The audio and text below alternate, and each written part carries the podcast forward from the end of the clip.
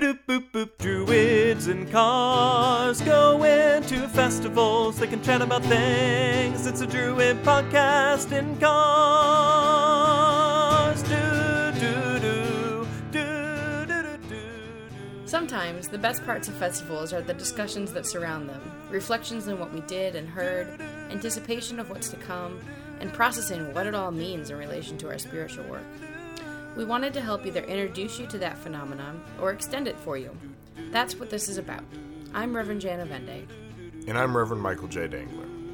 We're priests of Ár nDraíocht Féin and members of Three Cranes Grove ADF in Columbus, Ohio. We're recording these sessions actually live in cars, actually going to festivals and events, so you will hear road noise, turn signals, and navigation prompts. But that's part of what makes it fun. So, sit back and enjoy Druids In cars, going to festivals. So we can totally keep talking and keep me awake while we drive. Yes, because we are into the home Wee stretch. hours of the morning. The wee hours of the morning and the home stretch. So we have to keep talking and we may as well record it. Might as well. Um, one of the requests that we got when we when we were polling for topics for our trip to Harvest Nights and back, and one that comes up fairly frequently. I know we've talked on it before, um, and I think there's enough uh, stuff to talk about and enough need and interest that we will again. Absolutely. And that is the idea of patron deities and what they are, and how do you know if a deity is seeking you out? I suppose we could start with the word patron. Patron. So it comes from the Latin, and anytime I say that, I usually just see people tearing off. But anyway, it comes from the Latin, and and essentially it just means someone who supports another person.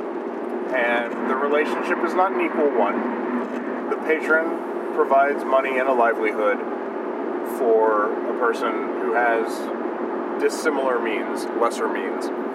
And in a spiritual context, what that typically means is a deity or a spirit or something like that who can give to you more than you can give back to them.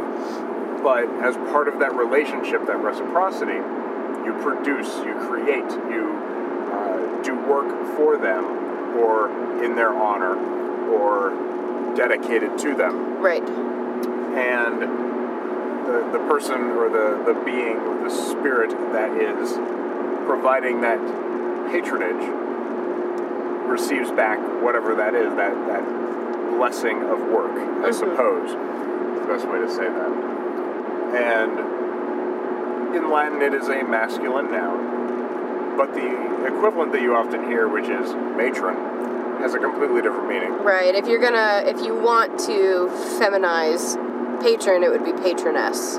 Yes, if you wanted to, to add a diminutive to, to specify which it is, patron works equally well for both. Yeah. And I, u- I use patron for any gendered deity that is a that is serving that patronage role. yes, because grammar, masculine and feminine, doesn't really mean anything. it's just a convention of grammar for the Yes. most part. Uh, it, it doesn't indicate the gender or the sex of the person that you are referring to. Yes. And so I tend to use patron to, to cover my my complete set, which at this time is one. but I've had more than one in the past. I just don't right now. Yeah. I I have one ish right now, and and I've had more in the past. Yeah. um, but not currently. Um, so that's kind of like what is a patron? A patron is a deity who has a special interest in you and supports you in your work, and in return, you do stuff for them. Yes. So, so then, how do you know if a deity is seeking you out and wants to be your patron? Because we've talked in earlier episodes about how you go about finding a patron if you want one. Um, but this is kind of looking at it from the other side. How do you know if a, if a spirit or a deity is seeking you out and wants to be your patron? Well, it was interesting for me because so I've, I've had two major patron relationships in my life. I've one of them is my current patron, Esus, who I actively sought out. And that process involved a lot of questioning to deities and saying, hey, I'm interested, are you interested? And that process involved making offerings, saying prayers, sitting in front of candles for hours on end.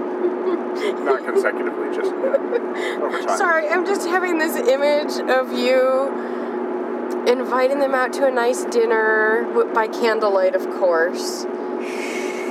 Bringing them delightful gifts. Just because I did all these things doesn't mean that we need to talk about it. but the process of doing that, though, was was very much a a process in which I was actively seeking and I was questioning and doing divination and, and stuff like that. And eventually, I I found the deity that I was looking for there. My other patron at the time, and we have not had that relationship since about 2010 when I was ordained as a senior priest, was with the, the goddess of chaos and discord, Eris. And the way that I used to describe it, and it's still pretty accurate, is that it was like having someone pick me up by my ankles and shake me until my loose change fell out of my pockets. Then she stole the change and ran away. And I knew she was the one. She never gave you that change back, did she? Hell no. but it doesn't seem like a very clear answer to the question, and yet it really is in a strange way. I um so the the two strong patrons I've had in the past is, is I I started with just Artemis as my patron. And that was kind of a she she was my patron before I knew what a patron was. Um, as I grew into my paganism, she grew into it with me. And um, it just it, was not so much a her seeking me out or me seeking her out but she was there um, and she was there when i needed her um, when when bad things happened she was the protector and she was the one who would help pick me up um, and Sounds like Artemis. yeah. and, you know, when good things happened, a lot of times I would credit some of that to her um, and the influence that she had on my life. But that one, it didn't feel like a seeking to me on, on either her or my account. Um, The way that you describe it brings to my mind a visual image of two paths in the woods coming together for a time and then parting off. yeah, yeah, we came together, and, and I mean, I often refer to it as we hunted together for a while. Yeah. and while we still walk um, similar paths and I would say like we can see each other path to path and we clearly are walking the same direction um, we're not directly step and step anymore um, and and part of that is um, has to do with like a rite of passage that I did and we can talk about that in a later episode that'd be kind of cool. But that was a she was always there um, and I didn't when I came into paganism I didn't know a paganism without her. Um, and so it didn't feel like she was seeking me out because she was there. Yeah. um, so so that was that was my my my first experience with patronage um, and like when I learned the term patron I was like oh well obviously that's what this is um, and and then you know I I did seeking for other deities, but it nothing really. I didn't make any lasting connections really. Um, and then I definitely had with Poseidon, who is my current patron, um, and and he overlapped with Artemis. Like he became a second patron before she and I parted ways. Um, but with him, it was very much a you are going to be mine kind of scenario. Yeah. Um, and, and I know we've talked before, you and I, about my experience learning to set boundaries with him. Um, but that was very much a him seeking me out and uh, a feeling that he needed me for something and I was going to be a tool. And um, the it, it was a very overwhelming uh, sense of him coming into my life putting himself there and deciding he was going to stay and then me figuring out how to set the boundaries that would let him stay. Both of your experiences are, are probably the two most common that I hear, I think so too. Where someone is walking with, and maybe they don't realize it at first, or maybe the paths just come together, but they continue down that road for a time. and the relationship grows and grows and grows and you get closer and closer um, and find that you are supporting each other. Yeah. Your paths are complementary. yeah.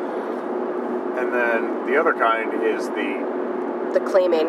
Yes, you are mine, I'm going to hold on to you, I have rules that I'm going to impose, and then your response is, I have boundaries I'm going to set.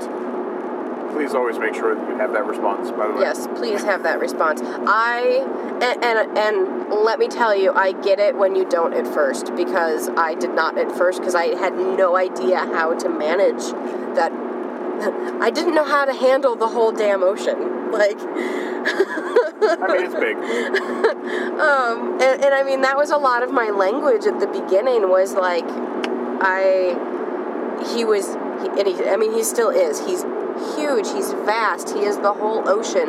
Um, it's hard for a lot of people to hear him because all they hear is the roar of the sea.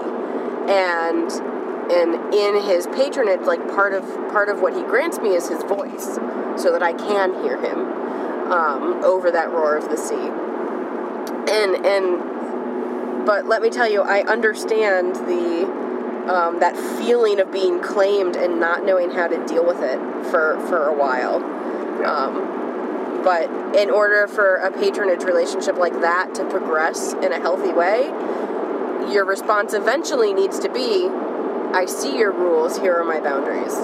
Yes. Absolutely have to be that way. Because without boundaries, patrons can take and take and take, and they can leave nothing left. Yeah, and I mean, I, I know just from being, you know, around and listening to people in the pagan world, there are there are certain deities who are more well known for claiming, Yep. I would say, than others. Um, the Morrigan is well known for claiming. Odin.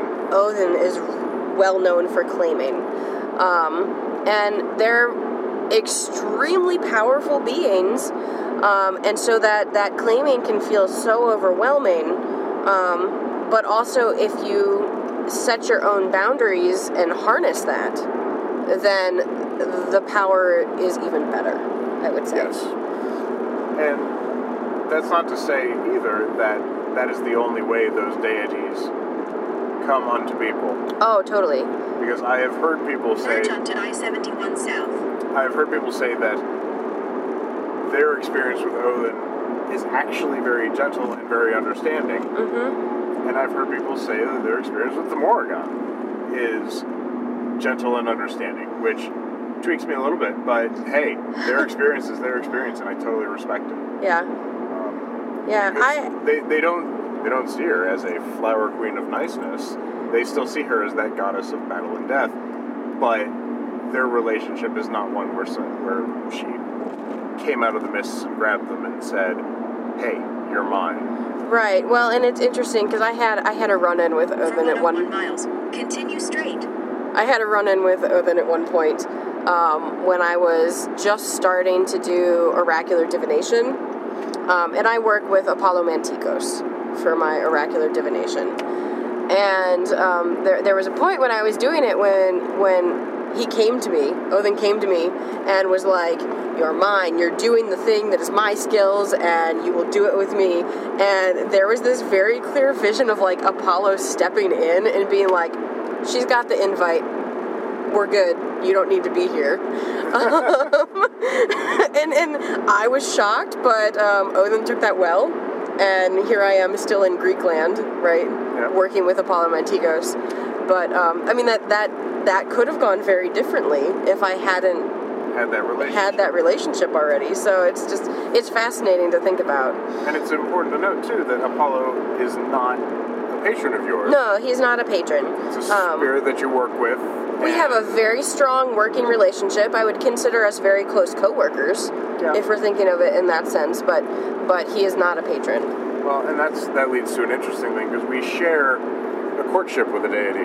Right. You and I both court Ushas. Yes, Ushas is the goddess of the dawn in Vedic mythology, and even though we do a lot of ritual to Ushas, and people look at us and say, "Hey, you want to lead it on, right?" we're like, sure, but but she's not a patron. Right. She Oh. is just someone that we particularly love to work with, Yes. and we call it a courtship because, frankly, how could you not? I, I don't know another word for it. I've never been able to come up with another word. For. Yeah, because she doesn't have a good. It's not. Because I a lot of times will differentiate between like devotee and and patron, and it's not a devotee relationship either. Really, it's it's a courtship. Um, yeah, We like to hang out. She's cute. We think maybe she thinks we're cute. We're trying to feel that we out. bring her pretty things, Bring her lots of pretty things. and she graces us with her beauty, and it's all good. I enjoy it. Lovely. But yeah, so so being claimed by a deity can be very overwhelming and very scary. Um, but if you can set boundaries in order to harness that power, um, it is very rewarding. Very rewarding. I mean, I, I Poseidon has been a patron for like a decade, maybe more now, um, and I, I wouldn't choose differently. Yeah. Um, I did. I did have a point in our relationship where I, I was like, I'm like, I'm going to walk away from this if I can't, if we can't come to an understanding, and and it was that was really hard because it was the understanding that, um, in order to shut him out enough to be able to walk away, I would have had to shut out a lot of just my spirituality in general, and it may have involved walking away from paganism entirely in order to shut him out if he wouldn't meet my boundaries. yeah. Um, and and I mean he did, and we worked it out, but but it can be very scary to have that negotiation conversation um, and be able to do that. Yeah. and sometimes that's just the thing that they're trying to show you you can do too. Uh, and that is what I have learned about him. You know, uh, sometimes patronage involves testing, Yeah. and sometimes to pass you've got to be pretty hard yourself. Yep. Yep. So, but And on that note, I also think it's important to say that patrons don't throw at you what you can't handle. yeah. I, if they are if they are truly a patron and you have set your boundaries, and you've all agreed to it, then they're not going to give you more than you can handle. Well, and I will say that, and maybe it's just because Poseidon is, you know, of the sea, um, but but I suspect this is true for most patrons that they will push your boundaries Oh, they will. and to see what is still okay. And you know, if you have a, a, a more healthy relationship, they'll check in with you after or before. Um, but but they they want you to grow so that you can better serve them, and they will go. There's many different ways for them to try and help you grow. Yes. A lot of times, one of the things that I will hear from people is that they they, they feel like they have had too much pushed on them by a, a patron or something like that.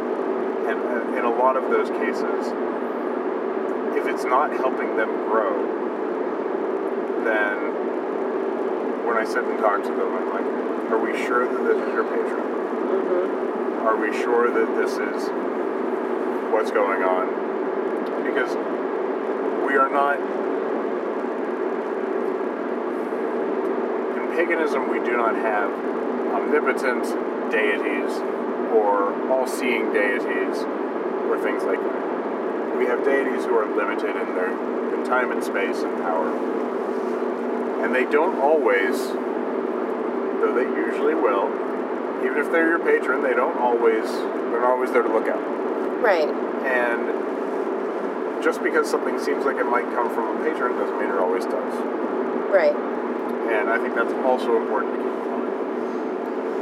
Um, and I and I like to think that your patrons, if they've thrown at you something that is too much, um, or too many things, or too heavy, um, if you set that boundary up, and if they are a patron who wants to help you grow, they will remove some of those things, or give you more time, or give you more tools um, they won't just leave you there to flounder because you are no good to them if you are a broken tool.